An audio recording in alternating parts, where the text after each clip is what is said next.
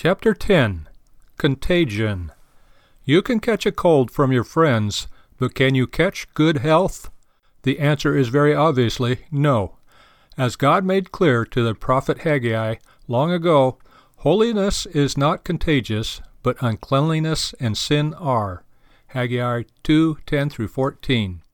The fact is almost too obvious to be stated, yet it must be repeated because our generation has apparently forgotten that good apples can't change bad apples, but bad apples can affect the good ones. Parents often allow their children to move in very unclean circles, morally derelict groups. Then they justify it, saying, My child can be a real influence for good there.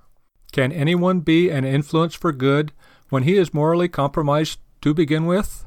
The degenerate philosopher Jean Jacques Rousseau once accompanied a prostitute to her room, undressed, got in bed with her, and then tried to lecture her on the evil of her ways.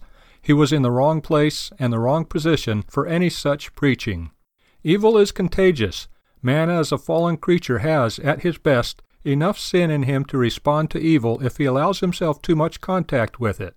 Righteousness, however, is not contagious. It is a product of saving faith and a steady growth in holiness, in a process known as sanctification. Righteousness is a product of faith, discipline, and work. A beautiful house can burn down in an hour. It takes weeks to build or rebuild it. The ease of evil's power is precisely in its destructiveness, and destruction is an easier process than construction. It is for this reason that Scripture emphasizes godly discipline and also separation. We need discipline to school us in righteousness, and separation to avoid the contagion of evil. There is no substitute for discipline. It is discipline which provides the muscles and power of moral character, Professional and amateur athletes alike require a disciplined training period in order to be able to compete successfully. We cannot expect less in the realm of morality. Spiritual exercises are as valuable in their area as physical exercises are to the athlete.